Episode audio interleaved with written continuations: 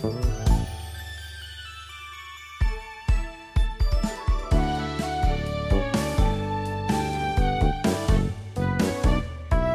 everybody. Welcome to RPG Cast 508 for July 27, 2019. And I am your host, Anna Marie Privitere. We've got a panel chock full of people that are playing Fire Emblem Three Houses. But before we jump right into what we've been playing, I'll introduce everybody. Hi, Alex. Hello. Hi, Kelly. Hi. Hi, Josh. Hello. Hello, Pascal. Hey, you. And hi, Nathan. Hey. All right. So uh, I think five out of the six of us have been playing Fire Emblem Three Houses. So we're going to dive right into that first. So um, Josh and Kelly and I made an unholy pact on on Twitter and decided that we were each going to play a different house. Mm-hmm. So So go, I got the Black Eagles. go team I got Golden the- Deer. I got the blue lions. I, I'm actually I'm actually sad in some respects because after talking with all of the Blue Lions people, I think they must be a really interesting house. They they are they're kind of noble. Um, I haven't played very long, so I haven't really gotten to know all of the characters apart from just kind of talking to them in the monastery. So I have a guy that doesn't fit his shirt. Yes, you do. His name is Raphael and he punches things and I love him. I hope he can be my husbando. You're going to have a, a, a huge food bill with him. I, I've already cooked for him once. Did he like it? He did. Yeah. So did Marianne. Him and Marianne have the same food tastes, even though they are like personality wise on complete polar opposites. Marianne is extremely quiet. Um, she doesn't like talking to people. She talks to birds, um, and she likes food. So yeah, that that's Marianne in a nutshell. Raphael is loud and likes food. He's he's like the male equivalent of Chie. Meat, meat. So this game is like.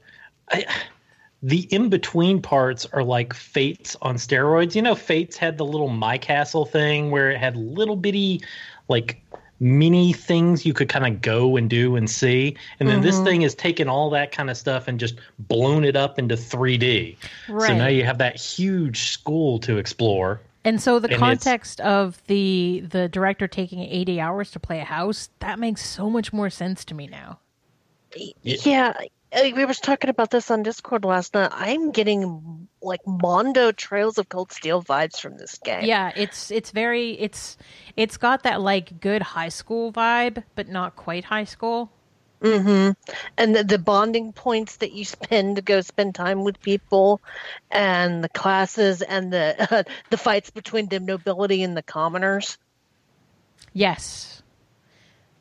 Yeah, in, in so fairness, in fairness, those games were stealing from earlier, you know, like dating sim games in Japan, where it's all oh. about, you know, Oh, like I know. leveling up your stats so you get the person that you like to like you. I mean, we've established that everything steals from everything, and nothing in this world is original. It's Oh. just this one just really rem- reminded me of Trails, and not just because I played Trails recently. Mm-hmm.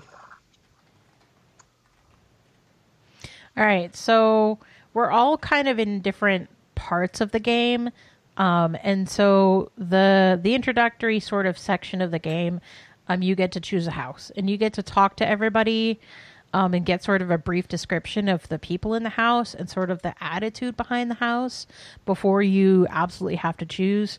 So, um, Edelgard, um, her kingdom is all about, um, like being pious is kind of the way I would describe it, being loyal. Yeah. And the uh who's your leader's name, Kelly? I can never remember. Dimitri. Dimitri. Dimitri's house is all about being noble. And that's not a personality trait, that's a birth. Whereas um Claude, who heads my house, is all about like, eh, we good people. Whereas, Whatever. Yeah, you're the one. You got the one house that doesn't have like uh, or his uh, kingdom. Well, it's not a kingdom. It, it's the one region that doesn't have like a king or an emperor. Yeah, and so um so right, so there's like a kingdom and an empire and then like this sort of loose gathering of people who are willing to work together for the for the bigger picture.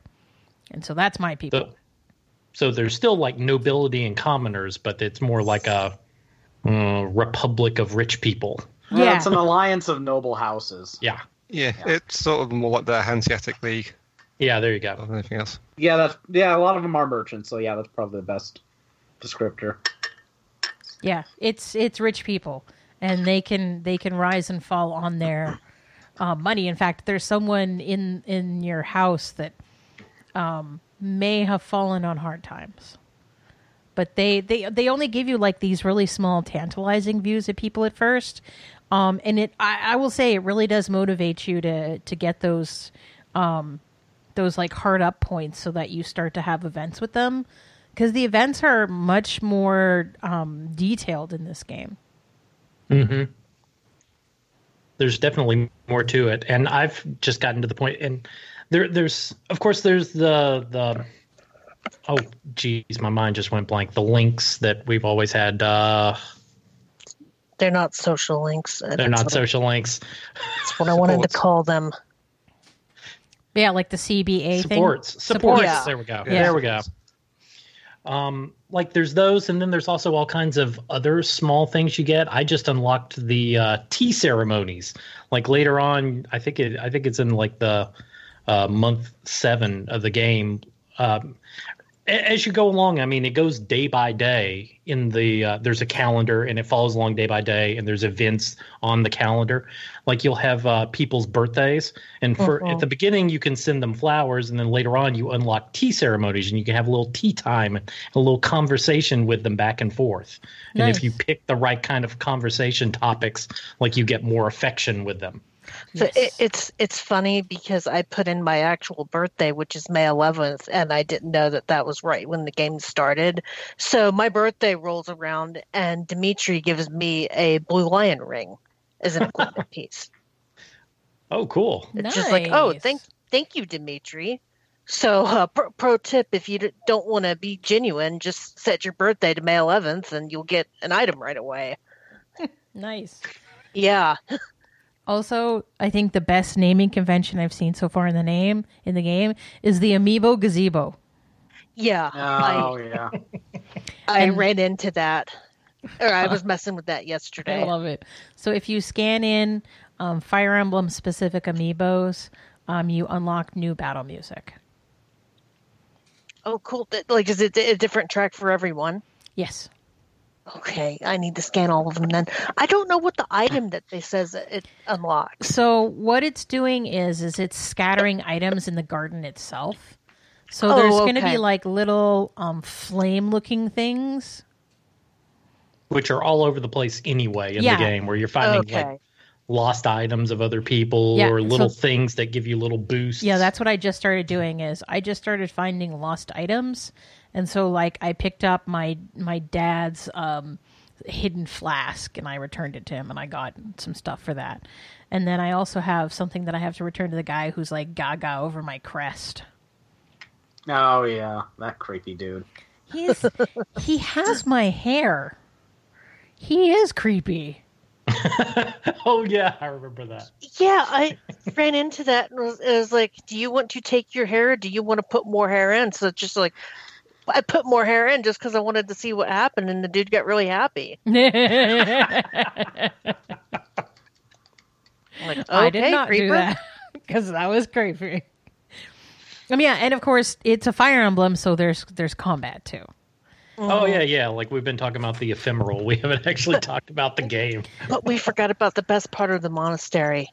There's What's that? Cats. Oh lordy. But you can't pet them. I I know that makes me sad. And to be fair, you can't pet the dogs either. No, Yeah. you can't interact with any of the animals, and that's just sad. But missed opportunity, Nintendo. I, There are I lots of cats. yeah, I spent most of the, my time last night running around the monastery, unlocking the fast travel points, but also seeing how many different cat models there were. Yes, and I think that's something that I, I we definitely need to talk about. Um, even though the story sections are very large and very sprawling, they're also incredibly accessible because uh, uh, the first time you go to a place, you unlock the warp back to it. So I already have like at least 10 warps all around the monastery. And like as I continue the story, I'm unlocking more and more. And all of the important information is on the mini map too, so that you can see where quests start. Well, and even Uh. better is you can open up um, a, a full screen map screen, and you can like look for specific people. You can look for specific um, uh, activities to do. You can look for all sorts of stuff. So super super accessible. Yeah. That being said, like 99% of this stuff that we're talking about now is entirely optional. If you want to just bolt straight through the story, none of this only one quest ever has to be done, which is the mainline story quest. As soon as you finish that, you can turn around and leave and go back to the combat. Yep. All of the, I mean, there's also the stuff we haven't talked about where you're like uh, leveling up all your students, where you're controlling like what things they're learning in class each week. But you can turn all that stuff over to auto and just kind of ignore it. Yep. All right, so combat. Combat is very Fire Emblem Yep. Very Yes. Fire Emblem. Did you get to the uh, the fog map yet? No. Anna? No, I'm Oh, pretty sure that's that's what I'm coming up to next. Yeah, I wa- I was. Oof. Yeah, I never liked fog when they had it in the older Fire Emblem games, and I was always pleased that they kind of got rid of that because, you know, f- the the fog or nighttime, basically wherever you have low visibility, is always. Uh, I always I always hate those maps, especially when once you later on you get uh, like Pegasus Knight or something like that. I had that happen to me in a couple of the earlier Fire Emblem games on a night map where you're like you think you're fine, and then an archer comes out of the out of the fog and just kills your Pegasus Knight in one hit. See, Yeah, I'm playing baby mode, so I don't care. yeah, I'm I'm playing baby mode, so I don't care. I'm I'm normal casual, so See, I'm playing. I'm still playing with permadeath, even though it's on normal. I, I guess it won't be quite as bad now that they still have the uh, mechanic for rolling back time. Yes. Yeah, I went classic just because of that. Yeah, Although I've not, rolling I've not actually lost anyone yet, but the only time I have had to redo the second battle twice just because Edelgard kept missing and then getting hit. Rolling back time is it similar to how it worked in um, Tactics Ogre? It's how it worked in Shadows of Valentia. Did you play that? Yeah, I did. I don't remember the rolling. That was so long ago. I don't remember the rolling back time. Yeah. Last It was year? Mila's turn wheel. Oh yeah, I remember now. Yeah, That's it's right. like there's a little wheel and you can spin it backwards as much as you want, uh, but you can only spin it backwards a certain number of times. Okay, gotcha. I'm a little sad that it's not as easy to min max in combat anymore. No, Has it- and Has anyone tried to reverse time after leveling up to see if you'd get a better level? I haven't done that yet, but No. I haven't tried that. I just I don't care. Uh, I get know what I I need get. to. Yeah. I need to flush it out of my mind, but I I love min maxing, and it's gonna drive me crazy. Yeah. Well, The and, one thing you can, yeah, one thing you can do if you get a game over is it lets you keep all the experience points that you earned from the battle and just restart from the battle. oh Oh, okay, nice. That's that. neat. I do like that. All right, so yeah, um, combat is very similar to foreign to uh, former Fire Emblem games.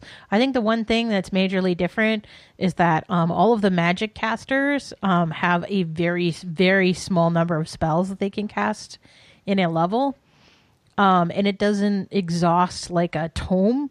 It's just Yeah. these are the amount of spells that they can cast before they're I don't know too tired to cast, and they all have weapon proficiencies outside of their magic. And, So they don't- can and you can take a character down any route you want to. You can train, you know, a magic caster to also have an axe or have a bow or whatever else you want to do. Like Yeah, it's completely open in this game. Yeah, I have a magic caster that their secondary weapon is swords, and their sword is almost as good as their magic. Yeah. Which Um, they've also- had they've had on. characters like that in Fire Emblem before, but it's But it's usually, usually the main rare. character. Yeah, yeah. It's also worth pointing out that uh, enemies have target indicators, so you can see who the enemy is going to attack. Makes it a little bit easy because you can kind of, you know, guarantee their aggro or, oh, they're going to hit that character, so I better move them out of range. I'm sure that they'll throw more mechanics in there that'll uh, Start to mess obfuscate with that. that? But yeah, but Yeah. for now, it's it's seeming like mm, that might be too generous. No, that that's really nice because you, that way you don't get cheap shotted when they uh, move in and one shot your healer. that could never happen. Yeah, I've accidentally killed my magic caster a couple times doing that. Oops. So, what do you think of the story so far? Cheesy. Cheesy. We we got another evil uh, evil church. That's never been done in a JRPG That's before. never happened before. Oh, and I don't know what was going on in that cutscene at the beginning. I guess you're not supposed to have context yet, but man, that cutscene was awesome. That was Yeah. cool. That gave me like good goosebumps. It, it was awesome. The one thing that kind of got me about it was that the bad guy in it was named Nemesis. that kind of stuff. little, little on the nose, huh? Yeah, really? Come on. But it but it is cool to kind of see see the series finally back on a home console again. After after, you know, geez, it's been well over a decade since the last Wii mm-hmm. one. Did the other console ones have it so that when you got into skirmish, it would zoom in into the action? Uh, at least one of the God. Wii ones did that. Okay. Because Because I, I, thought I've watched was speed really- runs of it, so I thought that was really cool. Every time you get into skirmish, it just like zooms in on your character, and they have the little tussle, and then it zooms back out. and crits feel really good. Yeah. You you can see a lot of the Koei Tecmo influence on this. You can Oh, tell yeah. a lot of the stuff is all the battle stuff is obviously taken from Fire Emblem Warriors. All right, I think we've exhausted what we can say about Fire Emblem Three Houses for now. We're probably going to be talking about this game a lot in the future. I'm sorry. um, so I'm going to jump into what I've been playing this week, and then we'll kind of go around the table. Um, so I actually uh, finally had one of the visual novel-ish games that I wanted to pick up go on sale this week. It's called Bury Me, My Love and um, it's I've I've seen this at trade shows and stuff, and the premise always really fascinated me because it's about a girl um, who is attempting to escape Syria. Um, and so it, it's it's set like a, a, a few years somehow. ago. Um, because what was happening is is um, as the Syrian um, civil war and and all of the craziness around what's going on uh, there, um, they started killing off or um, rounding up a lot of the people that had higher education, and so this girl is beating feet because she's a doctor. Oh, and so she's scared that she's kind of going to be next. And so she has a you have a certain amount of money. So you you don't play as her you actually play as her husband and her husband is staying in syria until she can get a foothold in europe and then sponsor him to come wherever she is. And so you're playing as the husband nori um, from his perspective and you have this text message conversation between sorry your Majd your Majd Nour is the girl. Um, and so you are texting back and forth between Nour and Majd. And so you know she has a certain amount of money. She has decisions that she needs to make because this is a very this this whole area of the world is in sort of civil unrest and there's a lot of prejudice against um, refugees and immigrants. And so you have to make a lot of decisions and some of them are not easy decisions. Um, and so you're and you always have to keep in mind that you have a finite amount of money to complete this journey and you have to get to europe because if not you have to stop somewhere and you will probably be killed. And so you know you you have to help her make a lot of decisions. Sometimes she's gone for like days at a time because she can't find a place to charge her phone um, I ended up getting a good ending. I was really happy. I was like, "Yay!" Um, I've I've played a little bit of a second playthrough, um, and I'm making very different decisions this time. Um, I feel like in my first playthrough, I was kind of passive in my decisions, but now I'm like, "Yes, spend money first, worry worry later." So we'll we'll see how that ends up for me. In my particular playthrough, uh, Nour got uh, the crap beat out of her, and the video of it went viral, and so she ended Oh. up getting um, uh, sanctuary in Sweden. Kind of a rough way to go about it, though. Yeah. yeah, not the best way to go about it. it it does not sound like a game that's full of rainbows and sunshine. It is not. No, it's depressing. It's scary. Yeah, a Um, little so- bit of a downer. Yeah, so don't don't play it when you're bummed out. Um, but the, my ending was really good. I felt very uplifted, and I was like, "Yay, she made it." Um, but before that, um, I finished Dragon Quest Builders 2. Yay! Yay! So there's like a crazy plot twist, like nine tenths of the way through the game. Because I thought I, I like everybody was like, "All right, you're not going to be able to like come back to the island for a little while, so like make sure that if you want to gather more mini medals or do more building, you do it now." And I'm like, "All right, um, clearly I'm going to the final boss." Nope, plot twist. It was a great plot twist.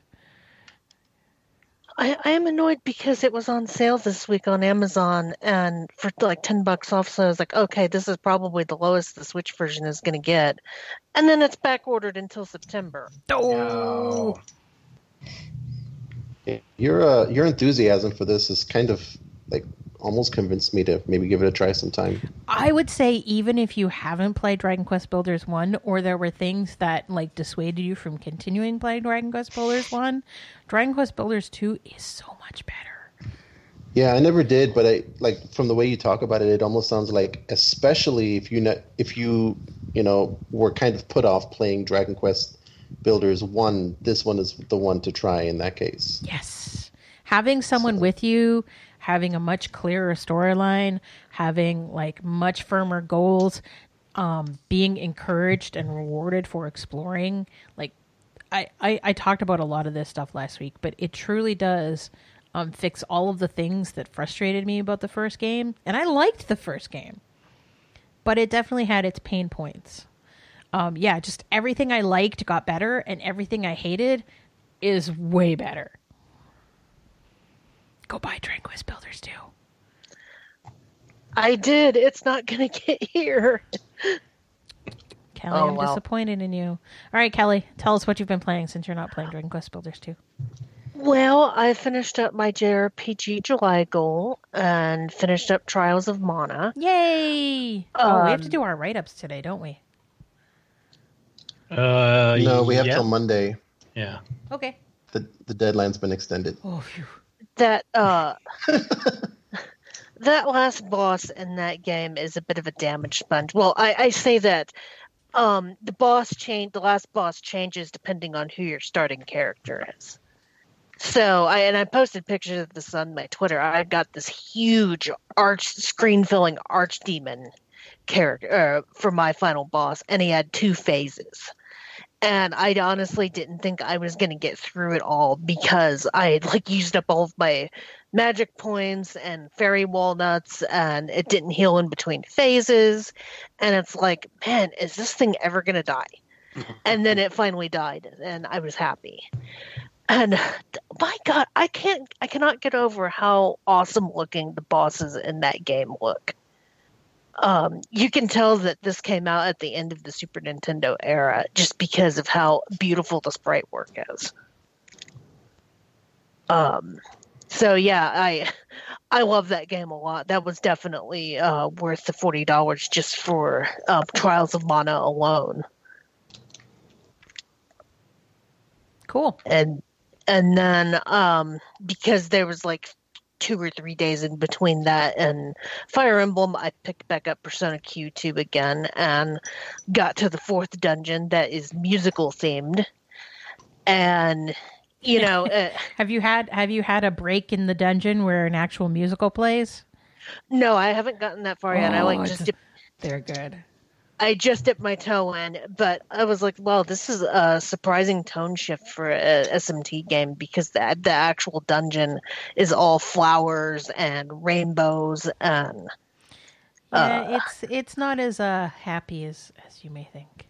Yeah, I, I have a feeling that something's, you know, going, gonna go down, but ju- just that opening musical number and how, I don't know, saccharine everything is. Um, had you play or had any of you gotten to Whimsyshire in Diablo 3? Yep. Yeah. It looks just like that. Yep. So that's all I've been playing really. I plan on diving a lot more into Fire Emblem next week because I'm going to be um, staying at my mom's house for a couple of days. So the Switch will be pretty much my only entertainment. So, yeah. All right. Uh, Pascal, you haven't been playing Fire Emblem, so tell us what you've been playing instead. Oh gosh. Well, um, Put you on the actually, spot, a didn't game- I? Just because of that whole you haven't played Fire Emblem, anything I say is like how am, how am I supposed to follow that? Well, um, you were telling about uh, your uh, the game that you were playing. That's a downer, and that uh, reminded me of a game I played a couple of weeks ago that I um, I didn't think I was going to talk about, but let me mention it real quick. It's something I um, I picked it up on the Switch also, but I think it's on Steam and maybe other consoles called In Between, and it's kind of a, a puzzle platformer. But oh, interesting. it's all grayscale. it's um, I don't remember it being extremely colorful, but not grayscale. Okay. There may be there may be certain levels that are um, that you might be looking at like something that's just spe- from a specific level that's like that. But uh, so in, the point is um, the uh, and you know this from the beginning. This isn't a spoiler or anything, but the uh, the main character has a brain tumor, and the game is him uh, reflecting on his life. So that kind of gives you some idea of where it'll end. which is to say, not not a happy game. Yeah. Mm. Uh, the darker Um, tone of the story questions life, death, and everything between with care. Interesting. And the the levels are um, in in part designed by uh, like what he goes through. eh, I guess in his like um, in his private journey through you know dealing with uh, with having a terminal disease. So sometimes they're inspired by like the stages of grief, or there's a, a series of levels um, that are eh, specifically. Uh, so what I forgot to mention is that um, as you play, uh, the, a narrator kind of well, the guy, the character himself, he narrates as you play. And if you um, if if you guys remember uh, Bastion, Bastion, yeah. Bastion, Yeah. yeah. that would help if I said that right. Um, it's it's like that, like a like a narrator with like real gravitas to his voice, and um, so there's a series of levels um, all about him and his relationship with his wife, and he he goes into um, like sincere details about how he resents her for not being sick and basically uh, you know that that she will survive while he knows he won't and things like that. Um but in the end he comes around and he you know he needs her support and the levels are about uh, like they're they're designed to reflect the whole uh, that you can't complete the level on your own. You need like a second character and it's there to show you that he needs the support of his wife. And i don't know things like that. I'm not sure how, how well that's coming across in the way i'm explaining it but it's um it's kind of interesting. It wasn't always the the most like fun gameplay but um it, it's pretty short. I think i finished it in maybe like four hours. And even though you pretty much know how it's going to end um i was surprised at how like how impacted um, i was at the end how impactful the story was like when the credits rolled i was i was um sincerely kind of uh Moved? yeah, moved. I was going to say bummed out, but it's you know a little bit beyond that. So I thought that was worth the mention, especially with the the, the downer you were talking about earlier too. Um, I th- I'm curious if that should be our question of the week. If you can handle downer games, because you guys are talking about these downer games, and I'm like, Right? they it stays. I mean, they sound moving, but I'm going through some life stuff right now, so I'm like, Mm. nope. I need waifus and uh, crazy anime stuff right now. Okay, filled it in. Uh, do, do you guys remember that game, that Dragon Cancer? Yep. Yeah, It- it- as soon as I heard about the premise of that game, I was like, uh, I, I feel great that this guy made a game to cope, but I am not touching that with a 10 foot pole. Mm. All right, what else have you been playing, Pascal? Mm. G- give us some more uplifting games. You, you got Oh, some gosh. anime in there. You got some anime games in there, right? My my JRPG July stuff, I guess. Um, Trails of Cold Steel. I've been playing some more. I'm Yay! probably not too far from finishing. I'm most of the way through chapter five. I think I'll probably finish it like you know a week or two, let's say, just in time to miss the JRPG July, July deadline. That's That happens. okay. That's, We played that- that- JRPGs year round. Um, I just got to a point in uh, Udaware Romano, Ramanama. So Underwater um, Ray Romano. hmm where I can't I can't say like it's not that I'm trying to avoid a spoiler, but this is this would be um, like basically just ruin the the point of ever playing the game if if if I said anything about it. But there's a, a point which I I know I'm past the halfway point, but I don't know how close I am to the end. But some stuff gets revealed, and it I mean it really kind of screws with your mind a little bit. It's not like it's it's something I would have never expected. Yeah, you'll be Oh. getting pretty close to the end in that case because Oh, the good. last, yeah, the last quarter is basically pretty much breakneck in terms of plot. Mhm. Yeah, I'm It not really sure. Yeah, from from from from what was uh, revealed, I, I was kind of wondering myself, like, okay, is- how how is the game going to really be able to continue after this? I feel like this there's nowhere to go from uh, from here. But um, yeah, I mean, I can't really. It, it would suck to to really ru- uh, that would really ruin the game. So I don't want to do that.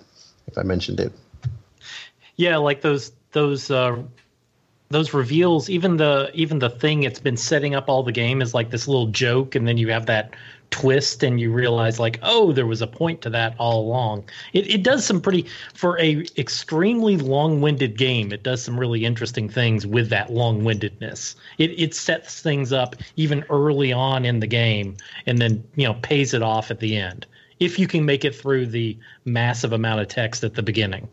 Yeah, that's counting the second game as well in terms of like payoff. So yeah, it's all all all comes together, and I think some of the stuff's actually you get revealed in the first game, but it's not so much of an issue because it it does tell you all that stuff in the in the duology. So, but yeah, there's a few things that perhaps wouldn't have been so surprising if you played the first game, but.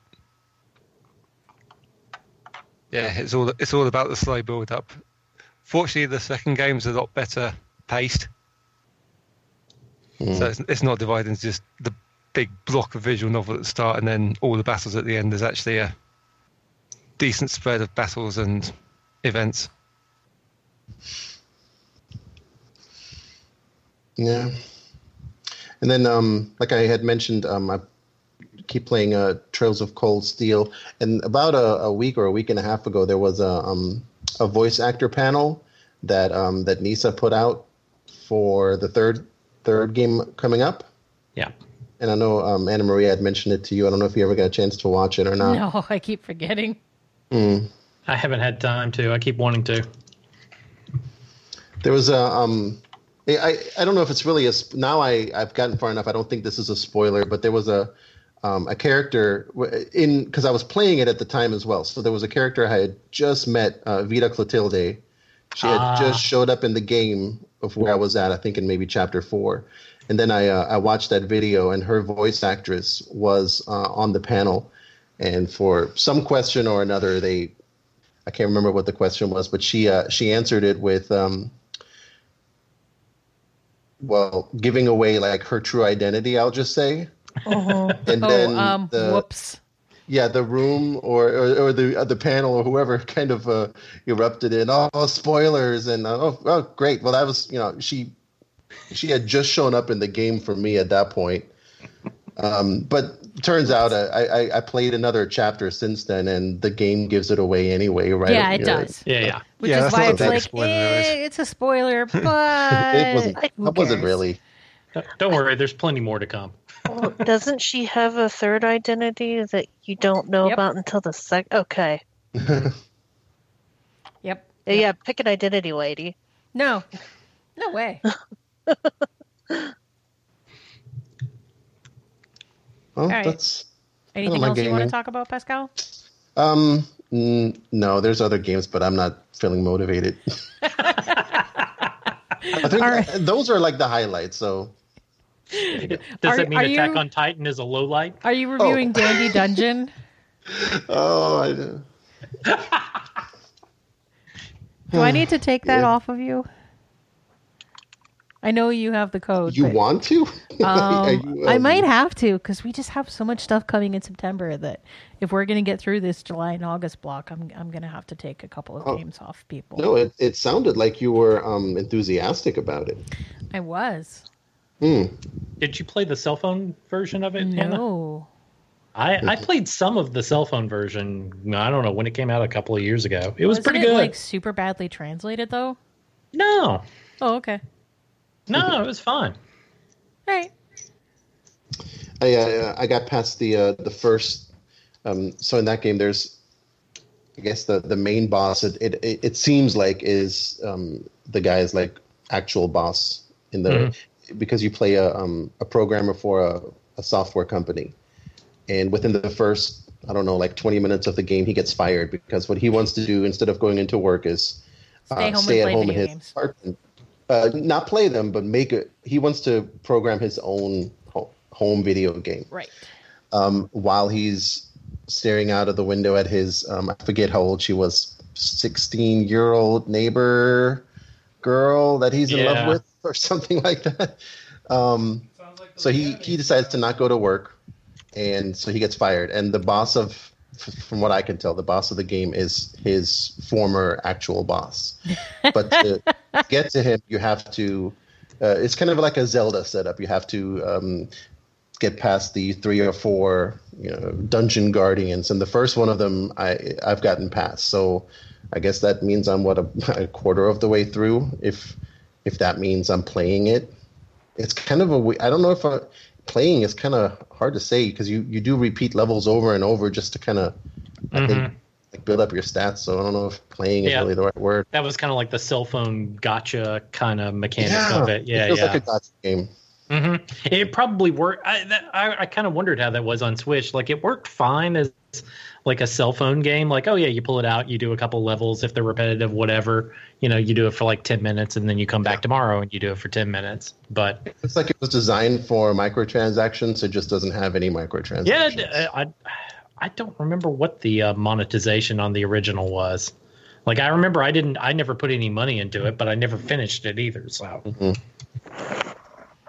And uh, as far as Attack on Titan, yeah, I was chatting with Phil Willis about it this morning because he's playing it too. He's a little bit further than I am, and I will. I'll write an impression up for it in the next couple of days, probably. But I think we we both kind of agree it's um nice ish. if you're if you're desperate for something Attack no, on Titan, don't even uh, have to be desperate, but I think you have to be a real specific audience. You have to be familiar with the anime. You have to be a fan of like Musou games.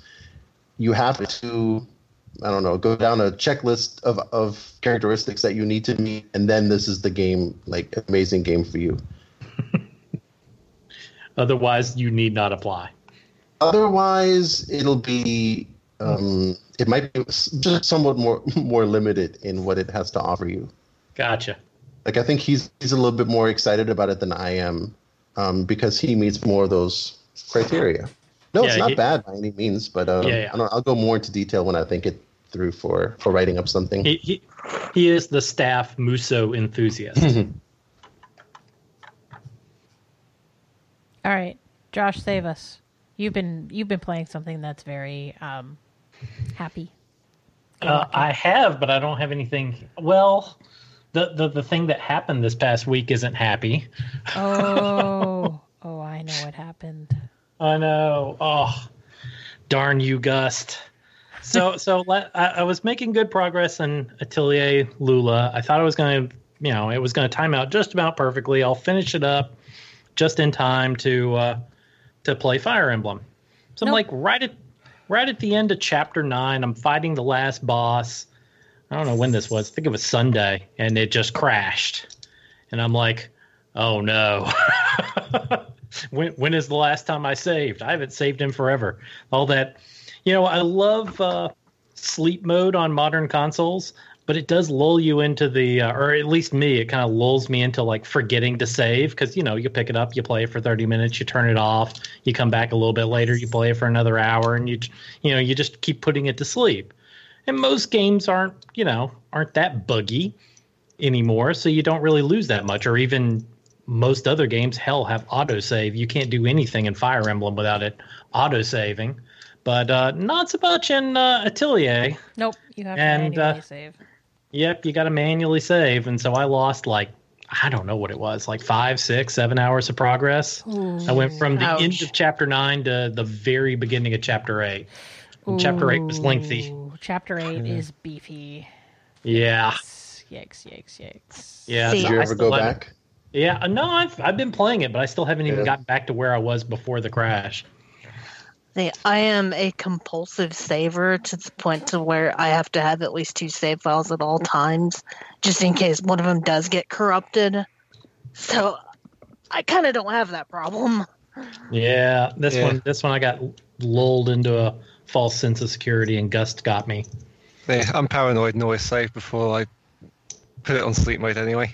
hmm But you know, sometimes saving doesn't do anything either. Years ago, one of the first games I was going to review for RPGamer, maybe the second or third game that I was ever assigned, and actually I volunteered for this one, so it wasn't so much an assignment. Was um, Dragon Fin Soup, Ooh. and I was I th- at least like in the 40s hours.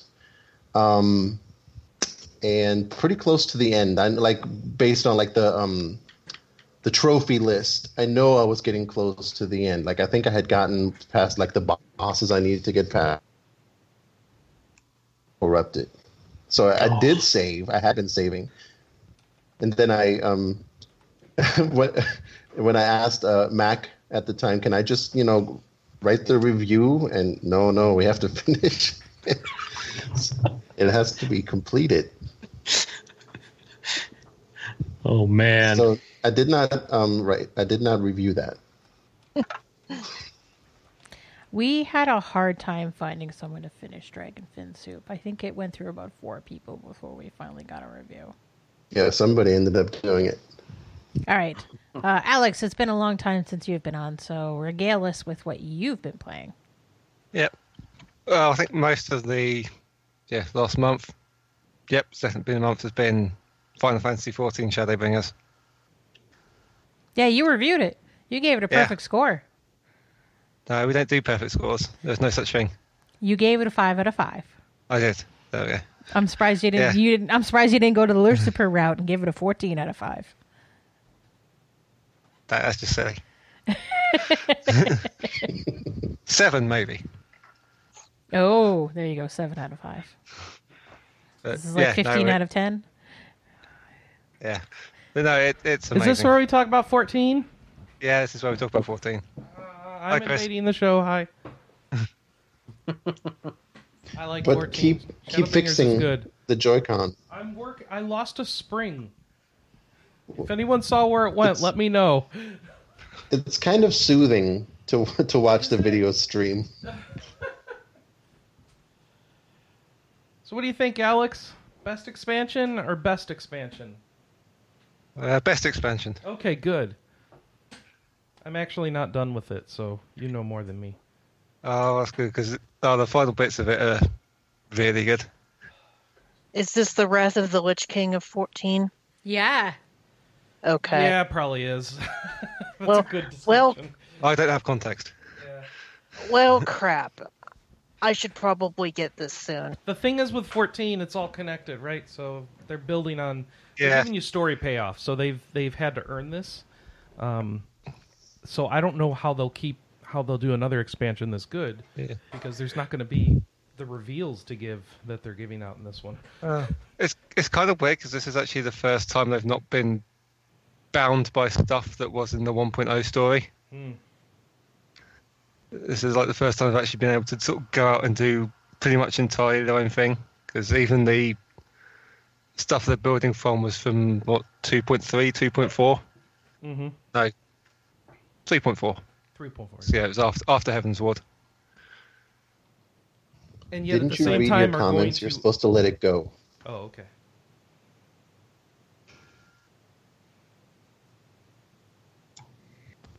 You Go start saying something?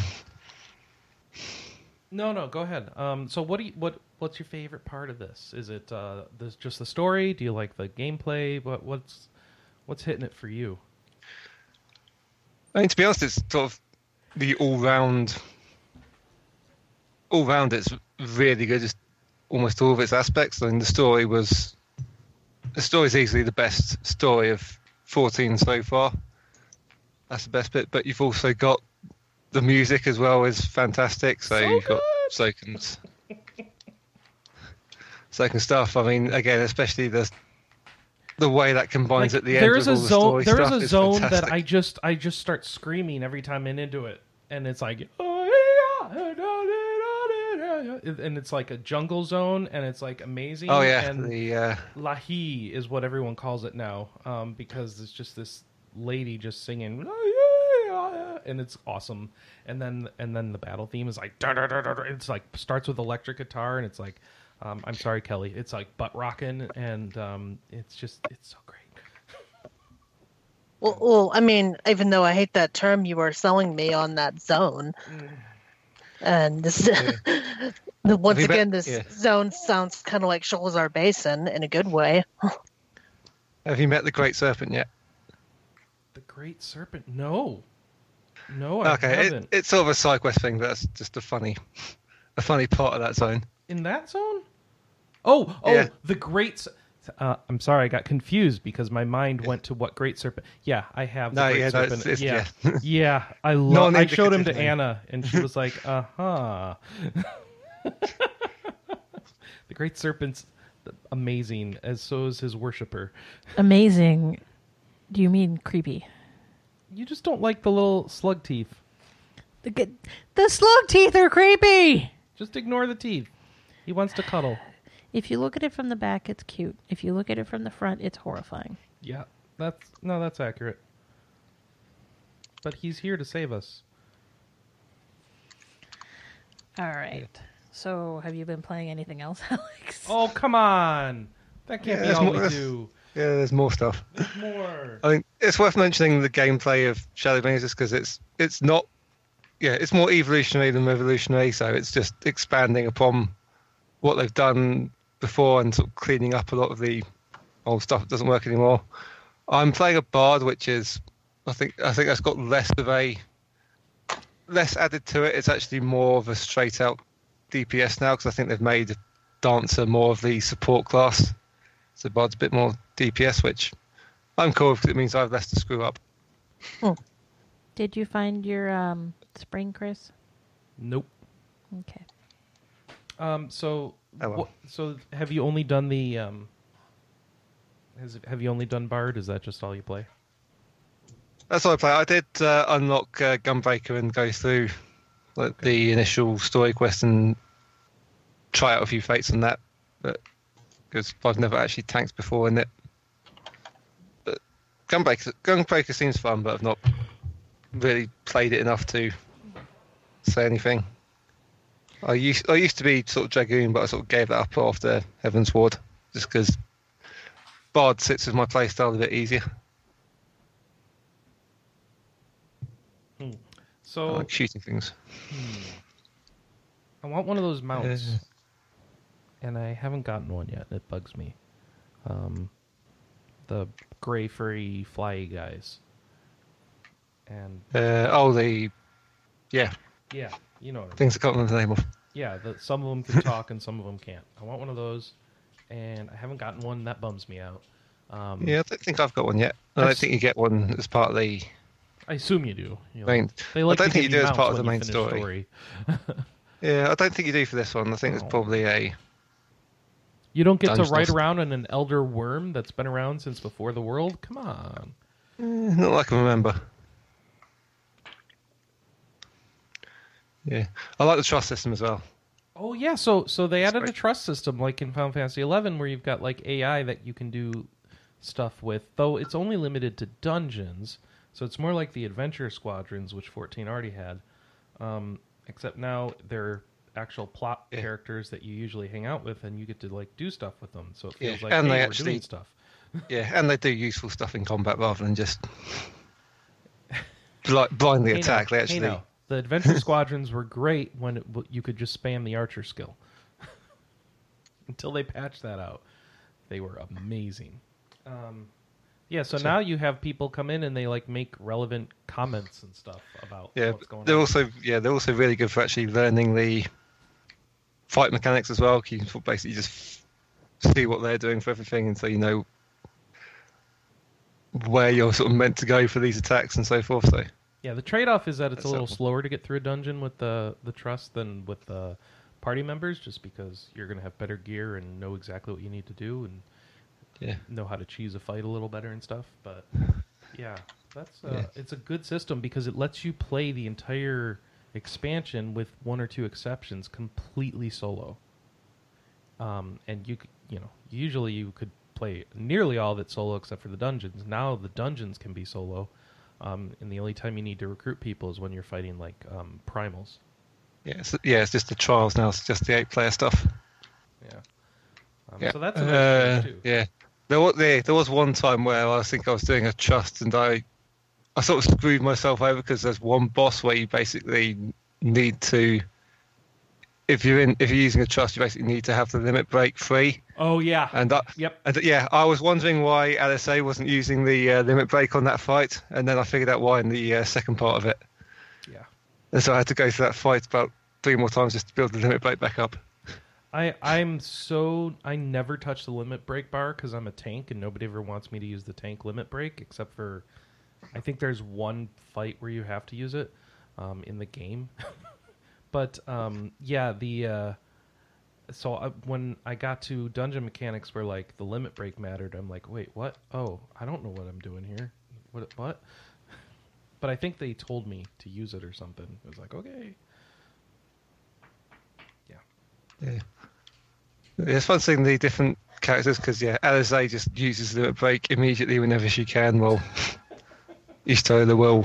She's Hold kind of back she's let kind of your hunter um, from WoW model of Yeah. spam one two three, burn all the the cooldowns, and yeah, rush Uh, uh, headlong. As a hunter main can can confirm.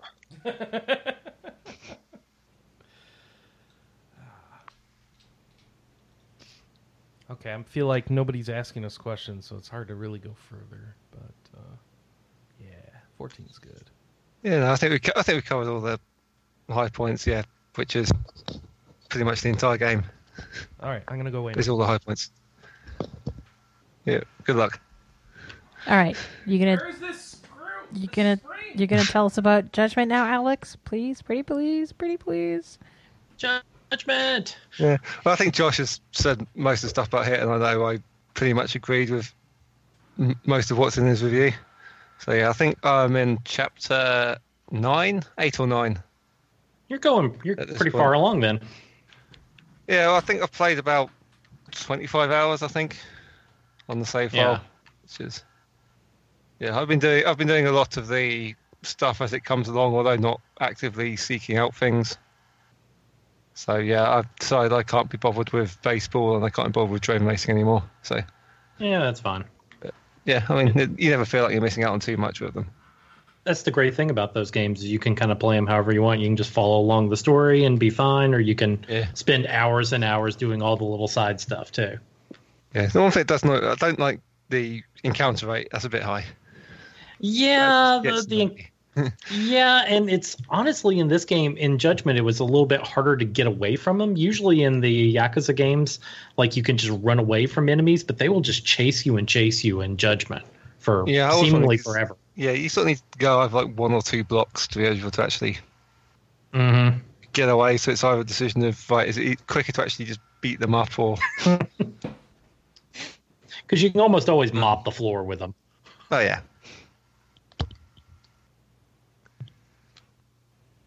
and that's always no, fun. no, it's, it's I've been really enjoying it. And I, I think you played the Japanese dub, was it? I've been playing the English dub. I played a little bit of both, but yeah, mostly Okay. Japanese. Yeah, yeah, I do. I do really like the English dub. Actually, I think I definitely like Crispin Freeman being cast as Kaito. Yeah, I think they did a pretty good job with That's it. For a game that is just so, you know, steeped in Japanese, you know, setting and culture, like they they did a really good job with the English cast. Yeah, it's pretty neat I did it because I, I think they left a lot of the Japanese sort of incidental stuff in, so all that comes in, all the random comments that are made all is all Japanese except for say. Mm-hmm. That works pretty well actually. Which at this point, like I think that's the better way to go than trying to, you know, take yakisoba and turn it into a burger. You know. All right. Yeah. So last but not least, Nathan, any updates on the games that you've been playing? Because you've been Uh, playing the same yeah. thing for a few weeks. I finally finished Fell Seal, actually. Um, Yay! oh, that's coming to. Switch. I'm excited. platinumed it. Got all the recording done. There's still writing to do, but that that guide is. I I got done with the media, which is fine because I had to move my Elgato from the PlayStation to the Switch. So that all worked out, and uh, that's mostly what I've been playing the last week because I've been really trying to finish the guide or get as far through it as possible. And uh, the story really picks up like four fifths of the way through the game. Uh, up until that point, it's mostly just like go to various temples, and you know, every time you get to a temple, you'll fight a boss, roughly. And then uh, once you get far enough into the game, like the story just really picks up and throws a couple of good twists at you, and leaves you with a much better impression of the story than it had been going uh, up until that point. Like it's not a bad story until then, but just fairly generic. Um, and then they throw the sink at you, which is good. So kind of leaves you with a good impression of the game. And know, of course, you're also doing stuff like building the top tier gear, so your characters are getting really powerful and fighting enemies who are more designed to uh, use the maps to their advantage to really push the limits of what the game can do. So really ended on a high note. I'm I'm really uh really happy with that game in hindsight. So 30 bucks on the Switch, that's that's a no-brainer if you like tactics. Just kind of a bad time to come out since it's right near Fire Emblem, but I recommend it. It's a really good game. Um I've also been playing Ni no Kuni for uh JRPG JRPG July. I don't think I really need to go uh, go into that cuz I'll be writing a little blurb about it anyways. And I got to some Dragon's Dogma yesterday. Uh because of course Fire Emblem came in, so I went to go and you know see what was in my Switch, and the cartridge for Dragon's Dogma was in there, and I was like, oh yeah. So I just sat there and played that while I waited for the mail to come, and I could go on forever about Dragon's Dogma and how much I love that game. It's probably like it's a game where I can look at it and I know that there are flaws objectively, but it's probably like my favorite 7.5 or 8 out of 10 game that's ever been made. So, um, yeah, just running around and, and killing stuff and going into dungeons that I shouldn't be in at this point in the game, but I played it like five times, so So you're familiar with everything. you yeah, you can dodge a snow harpy and a hobgoblin after you after you figure them out. So yeah, just sat there, played that while waiting for the mail, and I'm also supposed to, supposed to write a review for it, so call that progress. So Yay! Progress. All right. Any final thoughts on our now playing, or should we jump into our feedback? beep, beep, beep, beep, beep. No, no, Oh, no, wait, no. Feedback. I first. forgot. little We little too soon there. Yeah. Just hang on to that thought. Um, all right. So last week we asked people to give their report card for JRPG July. What did they play? What did they finish? And overall thoughts.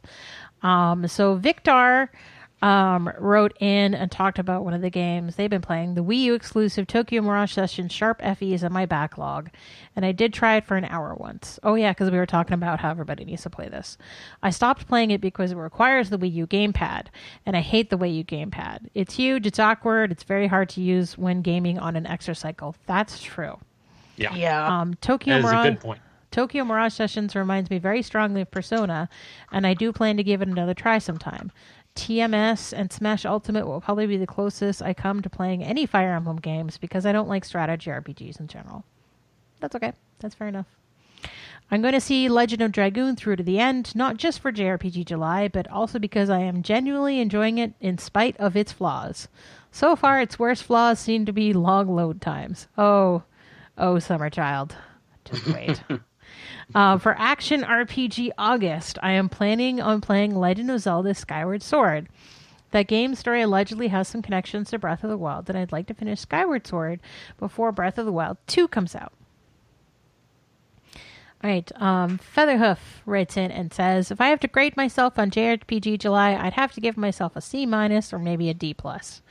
I gave myself three options: finish Octopath, start um, Xenoblade 2 Torna, or start Lost Sphear, and I did none of them. any and all of my free time has gone into Final Fantasy XIV. No, I mean, I think you made a good decision there because Shadowbringers is pretty awesome. Um, if I'm not streaming the story and side quests on my Twitch channel, I'm grinding gear for my Dragoon, leveling low, cla- low, low level classes to level 50 to consolidate my armory inventory and finally sell off all this really old low level gear. Or I'm grinding in levels in Red Mage? Red Red Mage. Mage. Red Mage, White Mage, and Dark Knight so I can have at least one class of every role at level 80.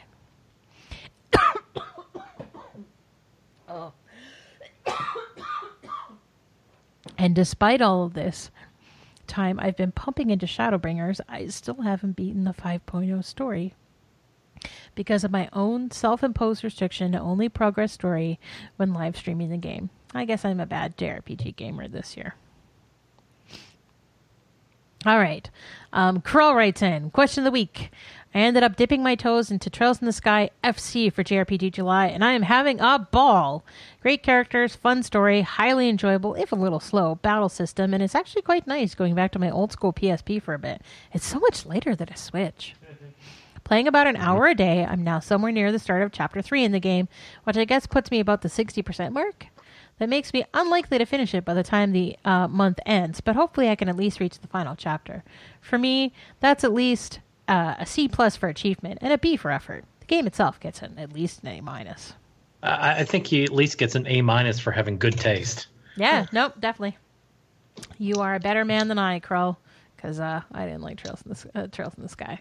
All right, um, Shaman says in Final Fantasy X, I didn't manage to beat Penance because I got it in my head to get 99999 HP, which means beating one post game boss at 9,002 times to get enough HP spheres. Ah, he's talking about the Cactuar. If I ever do this again, it'll be on PC for reasons which Chris will appreciate. Um, Shaman says, I also played the Oninaki demo, which uh, certainly goes places. And by the time you read this, I'll have kicked off three houses with female Byleth in and Edelgard. All right. There was a message on the um on the channel about Byleth a moment ago. Yes. Yeah, few that's minutes ago. That's we'll, we'll we'll be talking about that. Um, I like that we just have it in our headlines as "oops." So we'll get to that. So, um, if you aren't joining us every Saturday morning at 9 a.m. Pacific, noon Eastern, what are you waiting for? Like, come on, we're there every, almost every week. Like, twitch.tv slash RPGamer.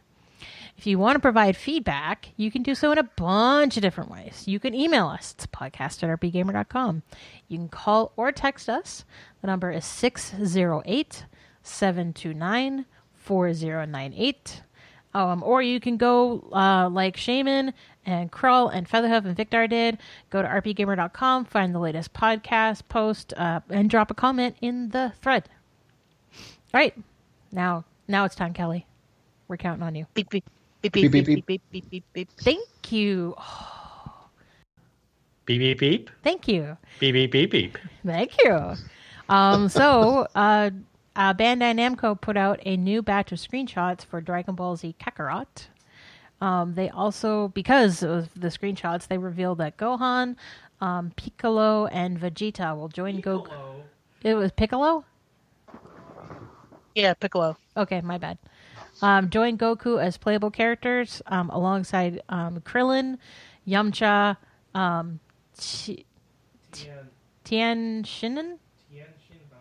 Tian Shinhan and Chaozu, right? Chaozu. Chaozu is the little doll thing, right? Okay. Yes. Yeah, so Krillin, Yamcha, Tian, Chaozu will be support characters. Um, and if you're not familiar, Dragon Ball Z Kakarot is a retelling of the Dragon Ball Z anime and manga series from the viewpoint um, of Kakarot, um, most commonly known as Goku. Um, it's being developed by Bandai Namco as well as CyberConnect 2, so that's like the the dot hack people. And it will come early 2020 for PC, PS4, and Xbox One. Pascal, you played it at E3. Did you like it? So um Ooh, that's a difficult question, apparently. the um, at the Bandai Namco uh, booth, me and Harry both had an appointment at the same time. And first we went to the theater to be shown a bunch of stuff, and then we went out to the game area, and they had an upstairs and a downstairs. Um, and downstairs was for all the other games that they had: um, Code Vein, Man of Medan, um, Ni no Kuni, a bunch of other stuff, and upstairs was all dedicated to Dragon Ball. So we spent our time going from one thing to another downstairs. We chatted together a couple of times, and then we kept asking each other, "So are you going to go up there to play uh, Dragon Ball? No, are you going to go up there play Dragon Ball? And like, who is it going to fall to?" So yeah, I did. Because like neither of you guys are are anime fans, right? Yeah, not particularly, but um, even like apart from just anime, I'm definitely not a Dragon Ball guy. Gotcha. I think I missed I missed that um, by you know like eight or ten years or so. So um, yeah, I, the the answer to the question is we actually I think we both did go up there to play it, um, but I did write about it. Did I uh, like it? Mm, I didn't really know what I was doing or what was going on, so I'm not sure how I can answer that. Well, I mean, It that's sure- that's actually good because it tells me that if you don't already know at least something about Dragon Ball or enjoy Dragon Ball, you're probably not going to like this game. It sure it sure seemed Dragon Ball-y. I mean, but it Very really was just like flying around doing random things that you want to do, and whenever you feel like it, go to the marker on the map and proceed the story with which with from what I remember is really just different battles. I- Like I think each um, each marker that actually moves the story along is just another like battle from the show, and whatever one they had queued up for us, um, we went to it, pushed a bunch of buttons because it's aerial combat, and I don't know how it works. and uh, I don't know. And then that was that. Like There were was the- flashes and you won. I didn't win, but I Oh. think I just stopped. I mean, it was the biggest um, out of all whatever out of all the games I played. It was it was the biggest. Like, well, I did that game I played at E3. So yay, Dragon Ball. The It Was a Thing award from RP Gamer at E E3. Yep, that was a thing. Um, all right. So I mean, Oh, if I was a Dragon Ball fan, it does seem like I would enjoy the fact that there's like other things you get to do that are uh, that I don't know reflect different things from the show, and probably I would enjoy the fact that the battles are straight from the show and that the graphics look like the anime. I mean, it does seem like it could definitely be catered well towards fans. I'm just not one of those fans. Hmm. Sorry. no, it, it's fine. That, just that how actually anime tells me a games- lot. No, sorry to Dragon Ball. I don't know. It, that's just how anime, anime games are. There's a bunch of flashing, indecipherable action, screaming, and then somebody wins, somebody loses, and you don't know really how or why it happened. So it kind of sounds like Dragon Ball. Yeah, you heard what I said about Attack on Titan earlier, and I actually like that show. So imagine, imagine how Dragon Ball went for me. Yeah. All right. Uh, next news story. Um, so uh, Square Enix confirmed that there will be new content for every hero in Dragon Quest XI S Echoes of Elusive Age. So um, I guess there's a, a point in the story where all the heroes get separated. Yeah. hmm Yeah, and um so they're they're adding not only more content to the existing characters but they're also adding new characters Well, the chapters all have like their own parties, so you might have new new party ah, members, sort gotcha. of temporary party members. yeah. gotcha Probably not going back to the main game though. okay yeah this was a little confusing for someone who hasn't played dragon quest 11 i don't It think- sounds like a really good addition. Yeah no it, it sounds interesting now that i understand what they're saying it was just yeah that was confusing all right um It's great that the that the game is getting all these nice things now that like I finished playing it before it had any of that. Uh, Yeah. Makes me so angry. That's how I feel. I love Dragon Quest, and I'm probably going to be stupid and a bad consumer and buy it, but I really shouldn't. like rebuy it. Yeah, since I feel like this was Yeah. just stuff withheld. You know, there's no You- reason why this isn't being patched into the other versions, right? You you know they could do the really evil thing in six months and stick the knife in by offering it as DLC after the fact. Oh no, I'm For- certain they Oh. will. I'm certain they will, but I'm not. I mean- I'm not smart. But why would give they offer it as. DLC when they No. can just sell you another version that has it in it? Right? Well, that's what they're doing That's what they're now. doing. but I Now. think Josh is Oh, saying no. after you On buy the that same platform, yeah. No, on PS4 they'll put out the international version and it has all the upgrades and you Oh. can't buy it as DLC. That's how Square works. Oh, Sorry. let's be There let's be fair. They'll wait a year and then they'll release it on the PlayStation Five as the international version. At least the Switch version has the 2D mode, which is kind of a nice addition that Yeah, to me also cool. To me adds enough to it to justify it, and it's a lot better than what freaking Atlus is doing with Persona 5 Royal. But I Kelly, will. Didn't you, didn't you play it after? Didn't you play one of the newer versions Of, of Dragon Quest? I mean. no, I played the PS4 version. Oh, really? Okay. Yeah, Well, I mean, I- that's I- the only version that's out so far here. All right. Oh, then okay. I got. I thought there was already um Of something else out 11? with, No. with more modes or whatever. No, no. No. Um, So here's what they're gonna do. After they put out the international version, just to, to screw you even more, your save file won't be compatible. Well, it doesn't matter because you're past that point anyways if you beat the game. So, right? yeah. So they're just announcing more new content for the for the next version. I was under the impression that this was like yet another. I don't know. I don't know what I was thinking. This is stuff for the Switch version. Yeah. Yeah. I, I thought about being upset about this, but to be honest, I don't think I'm. you know, it- No matter what, I wasn't going to like start it over from scratch and replay it anyway. Mm. After playing it once, I need to borrow your fortitude because I'm probably going to. I Well, decided I mean, it from would've the been start nice I'd to wait for the Switch, so I feel oh. like I was paid off for my patience. You you were definitely. And to be fair, weren't the console versions completely 100% done before they decided to do a Switch port? Yes.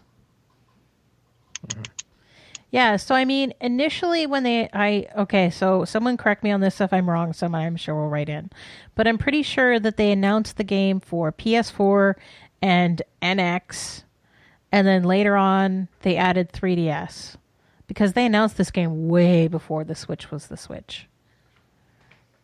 And then the PS4 and the and the 3DS version came out, and we were waiting on the NS version, waiting on the NS version, and then they finally announced that yeah, it was going to come to the Switch, but it was going to have totally different. Um, it was going to have totally different content. No, they announced PS4 and 3DS first, and then said they might be doing a, an NX version. Okay, That was the initial announcement. okay, thank you. I stand corrected already. No one even had to write in and yell at me. Yeah. All right. um, Hey, archive site. someone is sitting at their desk yelling at their at their phone like oh why did she get stuff wrong okay um hey you wrote the story alex uh tacticular vehicular title dead hand is coming is is out now it is uh, a turn-based tactics roguelike um, that's available now on pc via steam um, you guide autonomous weapon platforms through underground cave complex cave complexes according to mission requirements. What even is this game? It's like a roguelike game, but you play as a tank? Tank, yeah. What? And it's What? not even like no, it, it doesn't even have cute anime girls. It's just boring tanks. Maybe you can pretend there are cute anime girls in the tanks. Oh. I don't know. Oh, you've got something there. No, that was Metal Max, and that was bad. Ooh. Pascal knows about that pain. Wake me stand up when corrected. anime. All right, let's uh, carry on. Uh, Tears of Avia. Oh, we watched the trailer for this. Okay, first of all, Cuckoo Squeaky is the best developer studio name I've ever heard. Than Squeaky. Whoopee Camp? Oh, oh, we've got contenders. Because that one's my favorite Cuckoo Squeaky is, is, is good though. So this is um, a JRPG inspired turn based title in development for PC and Xbox One. Um, they're shooting for the end of 2019. Um, uh, Tears of Avia is a branching narrative RPG with player choices affecting the game's outcome. Players can recruit dozens of potential members across five classes for their party, and those from um, different sides of the war may come into conflict with each other. Um, if you are heading to EGX in London in October, you'll be able to play a demo of this. Alex, are you going to that for us? Yeah, probably not. You suck. Why don't you go to any of the English stuff for us? So I'm usually busy on weekends. Okay, I guess. Next time we'll send you to France. Um, so this game kind of came out of nowhere. Um, Oninaki. D- had we heard about this game before this week? Yeah. Yeah, yeah. Yeah. I don't new remember Tokyo the name of RPG this game at all. So yeah, it's it's the next Tokyo RPG Factory. They're the ones that did like um, Lost Sphear and I Am Setsuna, right? Sets a note. Correct. Yeah. Yeah. Yeah, it was announced in February. Okay, uh, yeah, I just totally blanking on this. So this week, all of a sudden, boom, they announced um, that there's going to be a demo. So you can get the demo um, now on PS4, Switch, and PC via Steam. Uh, the demo has both a story mode as well as the battle mode. Um, and progress in the story mode carries over to the main game. So Oninaki follows um, the main character uh, Kagachi, who's duty bound in his role as a watcher to sever the connections between this world and those who linger in it after death. This is a real time action combat system, and the full game um, releases on August 22nd, 2019. So I'm starting to have like this weird category of games, and Chris and I were talking about this while we watched all the trailers this morning, where it's like I feel like there are games that should be for me, but that I don't know whether I'm going to like them or not. And both Astral Chains and Oninaki fall into that category. I don't know if you guys have that problem. Can you guys just look oh. at a game and be like, "Yes, this is for me," or "No, this is not for me," or do you get this like gray bucket? I I'm like that all the time. Yeah. That's how that's how I felt about like Shining for uh, Shining Refrain was that oh my god this game is for me and then I picked it up and played a little bit of it and couldn't really get into it. Yeah, there's some that strike me as sort of interesting start, and then I'll be able to read a bit about them and quite quickly turn off. Which I think Oninaki's probably one that fits in that category. I, I definitely know Astral the Chains games looks awesome though. I definitely know the type of games that I like at this point, but I hate kind of like pigeonholing myself, and because every once in a while I'll try something kind of outside my comfort zone and really like it, but sometimes you got to sift through a lot of stuff that you don't like to find those. Yeah, I mean, I Well- think I didn't play my first visual novel until like 2017, and I really like them. Yeah, I mean, is um is Tokyo RPG Factory's like track record affecting your decision at all? No, because I haven't played either I Am at Setsuna or Lost Sphear. But I mean, is that but is that why? Is it because you looked at them and you were kind of put off, or you heard things? No, no. Um, I I have Lost Sphear. My sister in law like found a physical copy for me, uh, but I haven't played Yeah. it yet. I played I the mean- demo. I liked the demo. I liked the demo enough to ask for the game for Christmas, and then I've just not played it. Our Alexas just went crazy overlord.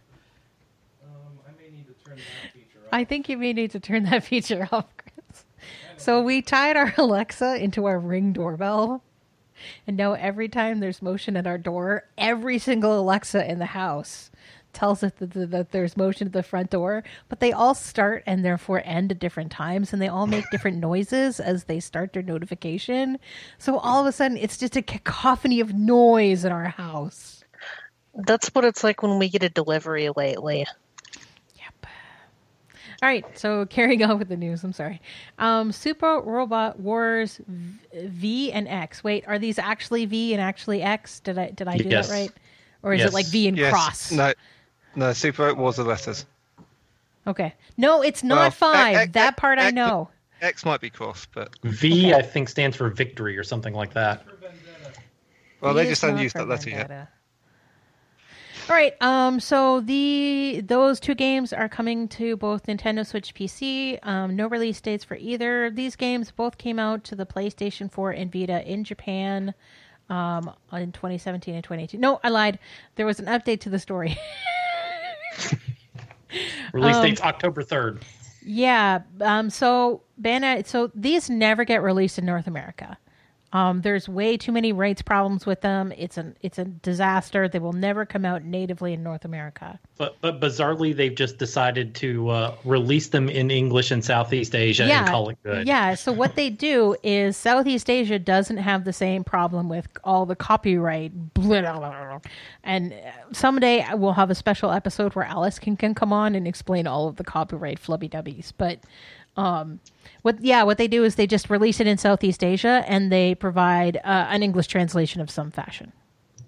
And the English translation, I played uh, about half of V on the uh, uh, Vita, and the English translation was just as good as you know any other uh, yeah, North so, American localized um, what translation. They, what they did is, as the Super Robot Warriors games started getting imported more and more, and especially now that they're on region-free systems with the PS4 and the Switch um, and the PC, they have an actual like North American translation team working on it, and it has like at least five people that I know of. Could be more. So yeah, they've they've done a really good job in ramping these translations up. Because I saw some of the earlier ones that Chris got. No, they were bad. Yeah, I'm not sure if it's sort of part of because um, the Sword Art Online games as well, because the first one they released in North Ooh, America was clearly using the Asian translation. Hashtag yikes. All right. Um. Yes. We we we could fill an entire show with with accolades of badly translated games we play. so instead, we'll we'll we'll talk about a, a sadder note. Um, Defiant Defiant Development um, has closed. So they were an Australian studio um, that did quite a number of games, in particular. Well, that we, it's not it's not actually closed. Yeah. it's just so opera- it's operating on sort of on standby, basically. yeah, not standby. I actually used a word that I can't remember the name of it. Eh, caretaker is Yeah, how that- they called it.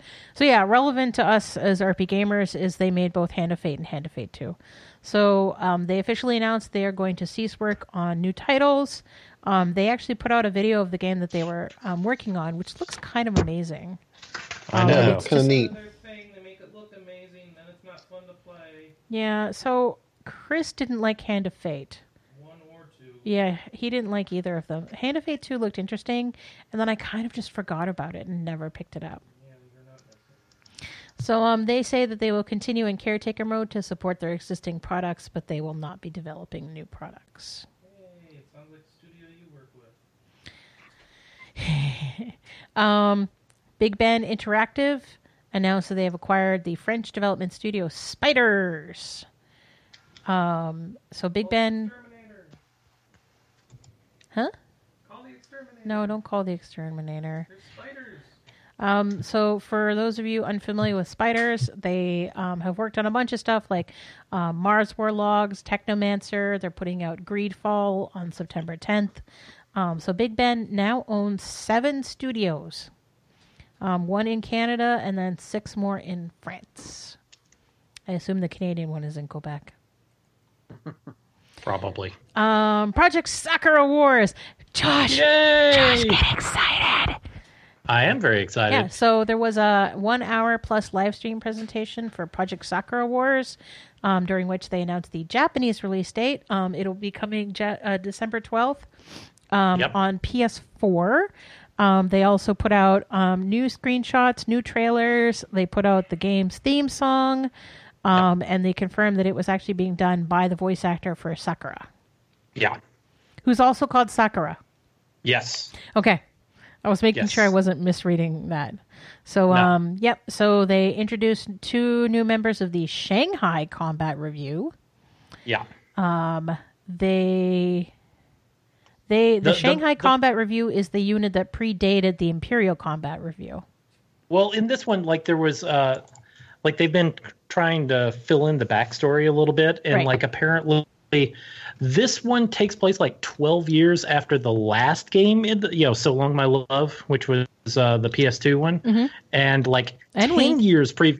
Yeah, and we, excuse me. And 10 years previous to this, there was like a huge uh, war against the, uh, you know, the weird uh, uh, demons that are that you end up fighting in all of these games, and that wiped out like the Tokyo and New York and Paris revues. So the other revues are, you know, like th- that. That's the whole point of this game is like you're rebuilding the Tokyo revue after it was wiped out years ago. Gotcha. And the big news in this one is that they announced that it's going to be an action RPG and not a strategy RPG anymore. Yeah, I saw that. which that is kind of came out of left field. Yeah. Well, I mean, they're they're putting a lot of. I mean, they're putting a lot of money and effort into this, and it's not a total shock that they want to go. Uh, I mean, much as I love strategy RPGs, they are a niche of a niche. You know, That's true. Fire Emblem is about the only type of strategy RPG RPG that can sell a lot of. Uh, oh, uh, uh, Fire Emblem's about the only thing that can really sell, you know, millions of units as a strategy RPG. Nothing else does. So it's not a huge shock that they're kind of uh, going to something that will uh, something that can reach a broader audience. Right. Do you think diehard fans are pissed?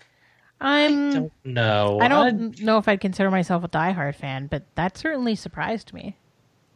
It, it definitely was a. su- It was a surprise. I mean, there's been you know like five games, and a, I think there are a couple of Japanese spin-offs, and they've all been strategy RPGs. So I just, I just they, remember. they when- haven't had.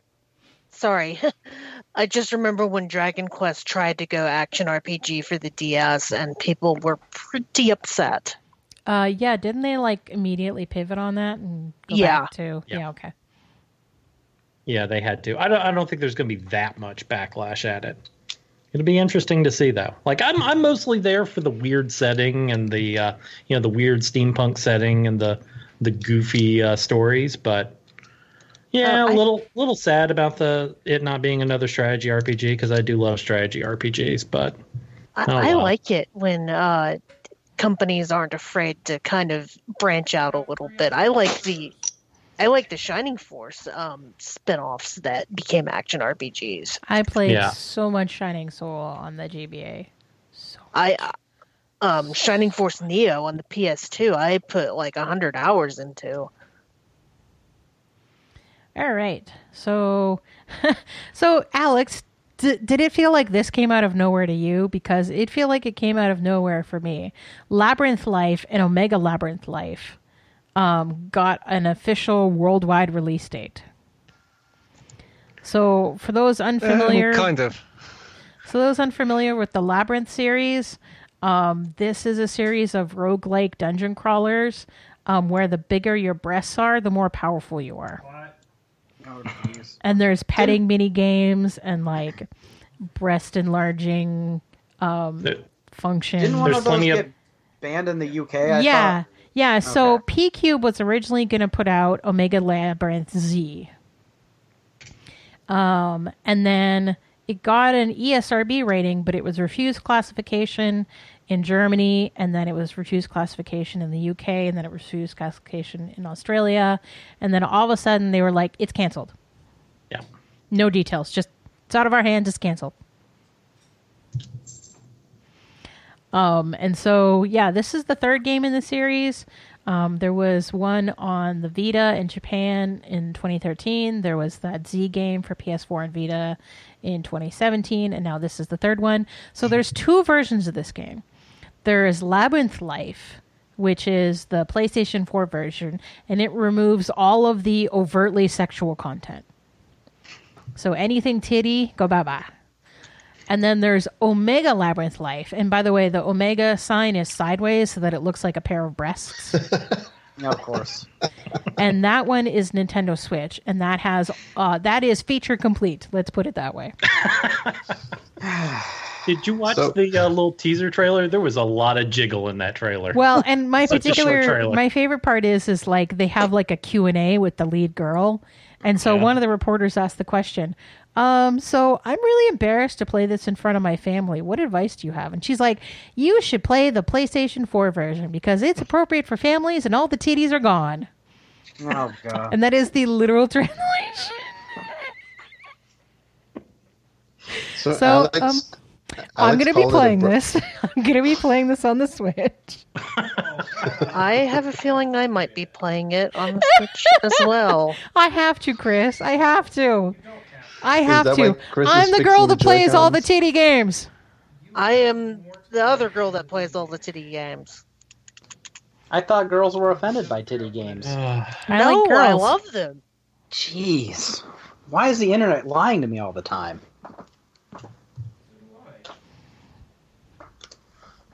I don't know. I, this is one of the issues I wish the free market would just be able to decide, and that's almost never my solution to anything. So, I mean, I don't know. I, I mean, think I think this is you're an sell adult. and You terribly you want to buy it. Oh, they on the PlayStation 4. I think it's going to sell gangbusters on the Switch. I, I hope it sells like three copies on the PlayStation 4. Um, so, anyways, carrying on, we'll we'll have to see how well it does. Um, so, if if you're gonna play o- Omega uh, Labyrinth Life or Labyrinth Life, maybe let us know. All right, um, Darksiders Genesis, um, which is the Darksiders prequel, um, has two limited editions that are coming. So, um, the first one is the Nephilim edition, which is limited to only 5,000 copies. It is $380. It has Darksiders Genesis for PC, PS4, Xbox One, or Switch, the official Darksiders The Forbidden Land board game, a 9 inch tall strife figurine, a steelbook case, an art book, a soundtrack, and a sticker sheet. Ooh, a sticker sheet. That makes it all worth it. That makes up for it being the price of a PS4 Pro. if you're if you're slightly less crazy gaga for the game you can still clock in at $110 for pc or $120 for consoles and that collector's edition includes the game for pc ps4 xbox one or switch the 9-inch Strife figurine the steel bookcase, the art book the soundtrack and the sticker sheet wait a minute you're paying $200 for that board game I know Wow. board games can be expensive, Yeah. but that's that sounds like that's a quite a markup. $260 markup for a That's like- board game Yeah, that's like Yeah, twice I the think- price of Gloomhaven. I yeah, I think a lot of that is the minis in the board game.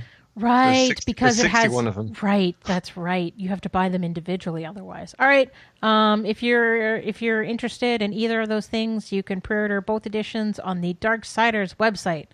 Um, this is uh, being created by the Airship Syndicate, um, which are are people that originally so THQ um, and like Shattered and a bunch of people went to um, a studio that made um, the remasters.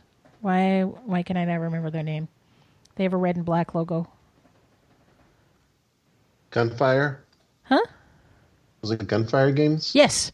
And then a bunch of people split off of Gunfire Game and got together with more people from former THQ and they made Airship Syndicate. Not to be in any way confusing.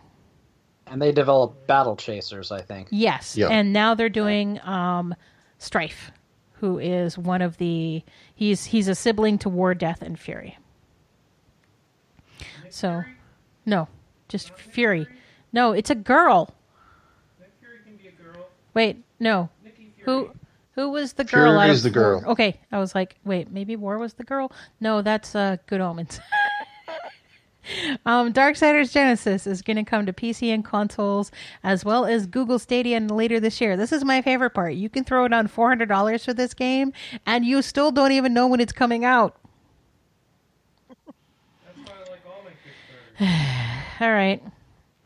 Um, Reverse Collapse Code Name Bakery. That Stunned Okay. silence. Yeah, okay. So, uh, yeah, Tactical RPG Reverse Collapse Codename Bakery has been announced. It is a new turn based tactical RPG being developed for PC, Switch, iOS, and Android. Um, it will be it will be released with Japanese audio, with English, Japanese, Chinese, and Korean subtitles. So this is a remake of the 2013 title Codename Bakery Girl.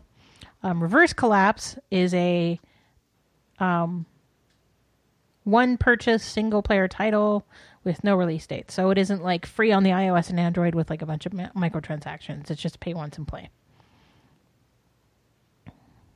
Today's show has a little something for everybody. Yeah, yeah. Today's show is full of like wild and wacky games. Um, and then Pillars of Eternity was like, surprise, we're coming to the Switch on August 8th, less than two weeks. Um, the Pillars of Eternity Cole- Complete Edition. So that's the first one. So no, but it's coming.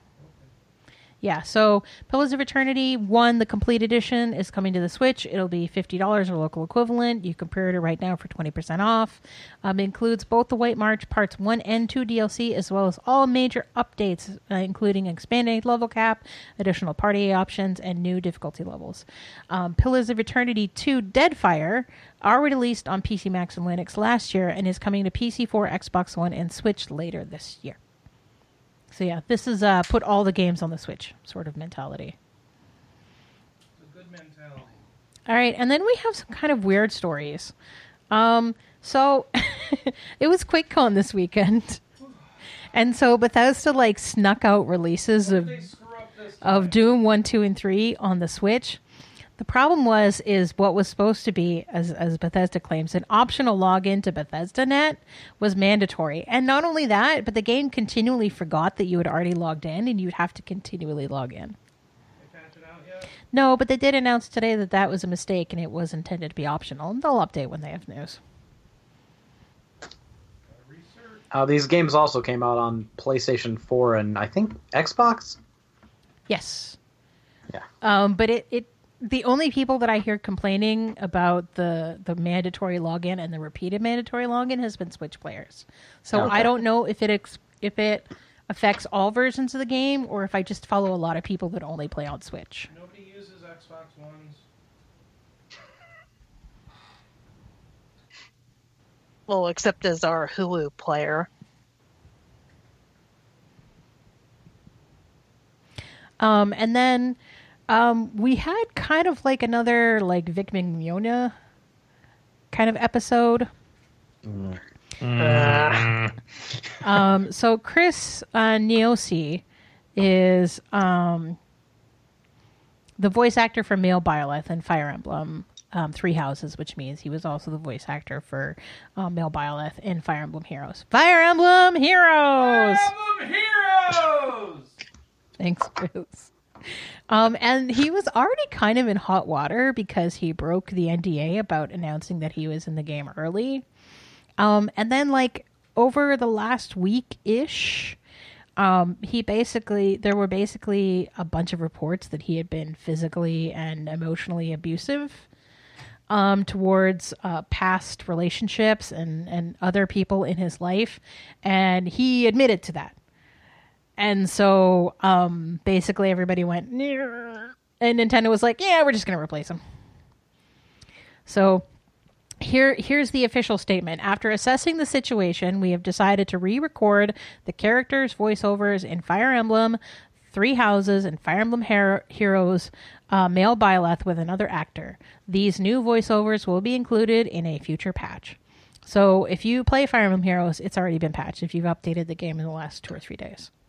I oh, I wondered why there was a day one update. Yep. so it hasn't been corrected yet in the three houses. Um, all the all the day one update did, as far as I can tell, is took him out of the credits. Okay. But they are re-voicing him with Zach Aguilar, um, who i does characters in JoJo's Bizarre Adventure as well as Judgment. So yeah, Hopefully that guy won't be milkshake ducked as well. Yikes. That's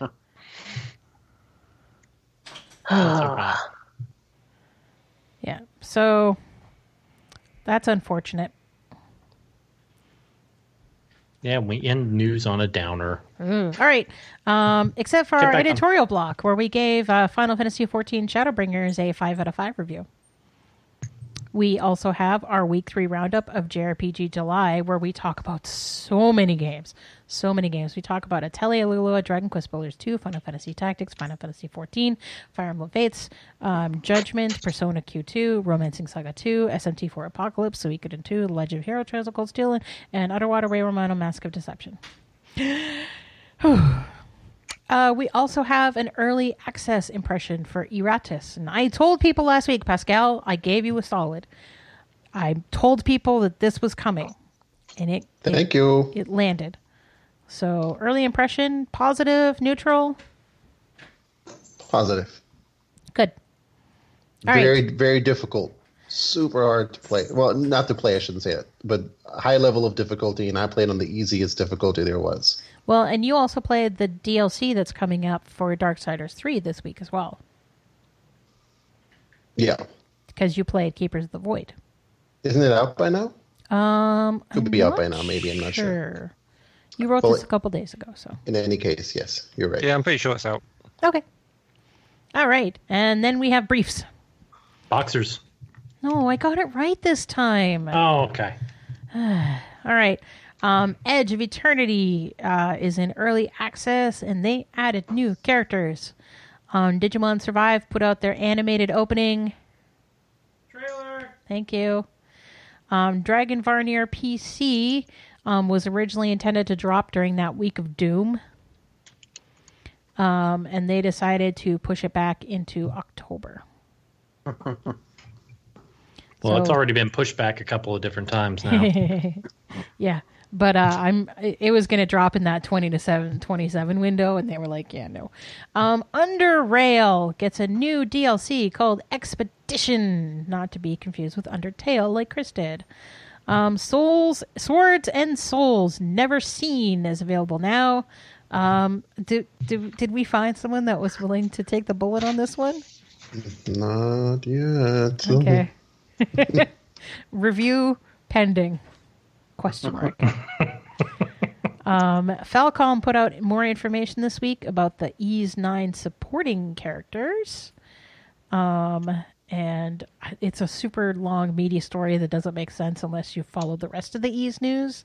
So I'm going to let people that are interested dive into that on their own time. Um, Chroma Squad was announced for Nintendo Switch. Um, it's coming out this week on August 1st. So I kickstarted this game.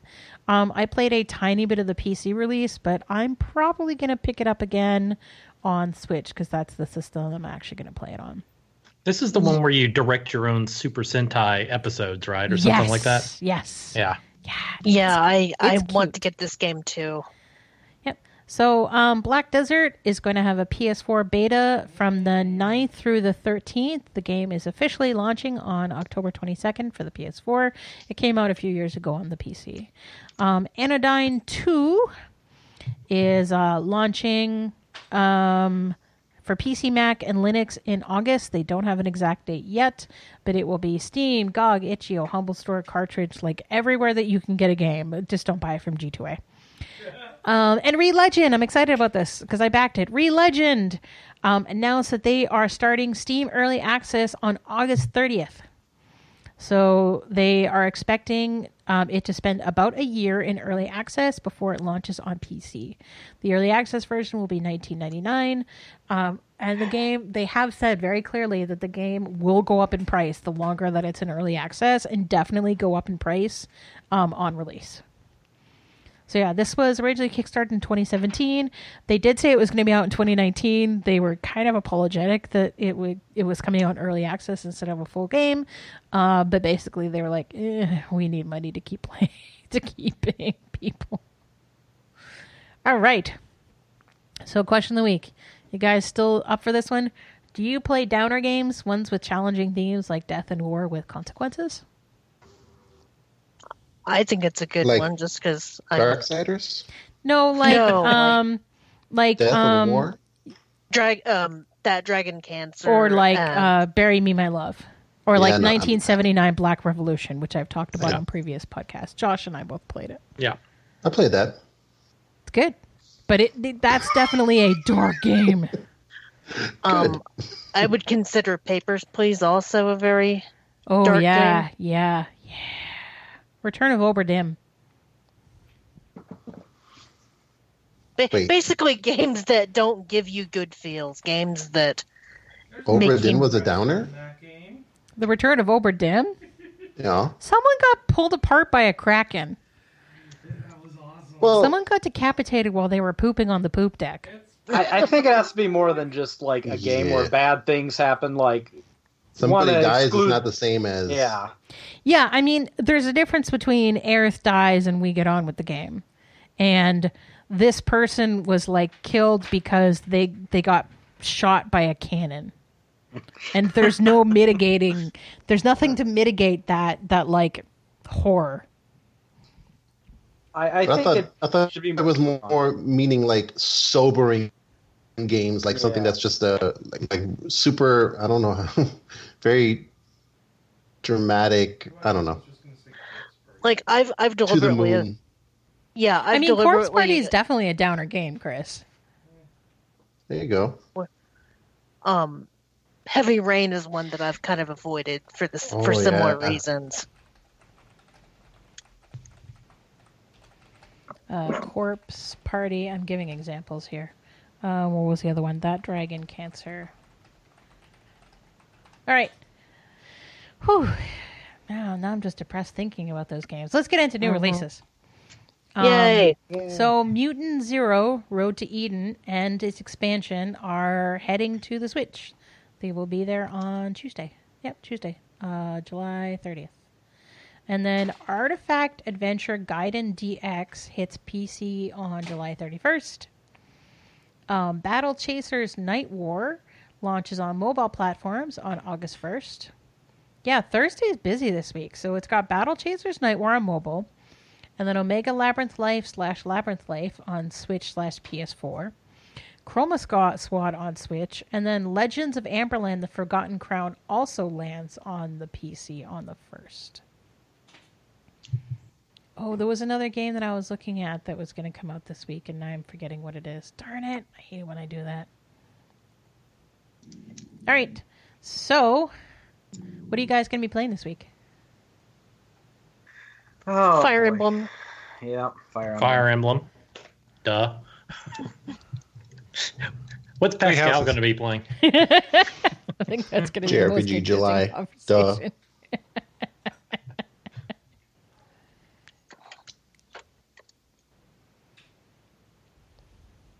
All right. Um, so I guess our now playing is really boring. I'm sorry. So Eh, thank. Go ahead, Kelly.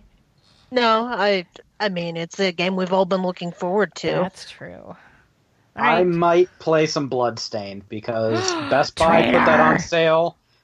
They put on sale for thirty bucks, and they threw in a steelbook, and I am just incapable of avoiding steelbooks, so I had to get it. I have multiple people harassing me to play Final Fantasy 14. I just I can't yet. I have too many other things I want to beat. All right. Yeah, I'm in a similar boat. Quick Fire Emblem question: Uh-huh. Is is um so is there like a point in in playing a different house after you finish the first house? Uh. It Yeah, sounds yeah, like it, yeah, because yeah, the second arc is I think wildly different.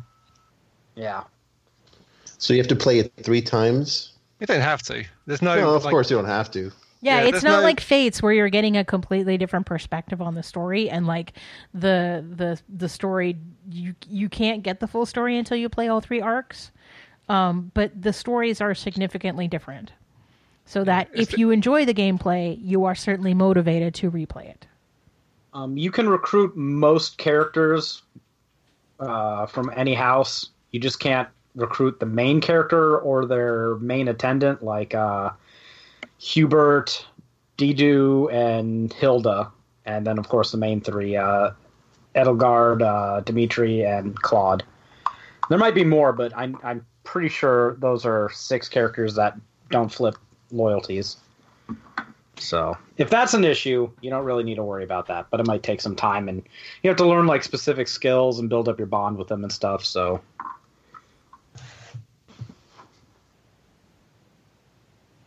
All right. So thank you, Kelly. Thank you. Thank you, Josh. Thank you. Thank you, Pascal. You're welcome. Thank you, Nathan. yeah, Thanks, Alex. Yup. It's not an answer. Thanks, Chris. all right. And uh, that's it. That's all, everybody. Uh, thank you, uh, Kelly, for doing the art for our podcast. Thank you, Del North, for doing our intro and outro. Thank you, Forecast. And uh, we will see everybody in ARPG August. Yay. Bye for now. oh, Bye bye. Bye bye. see ya.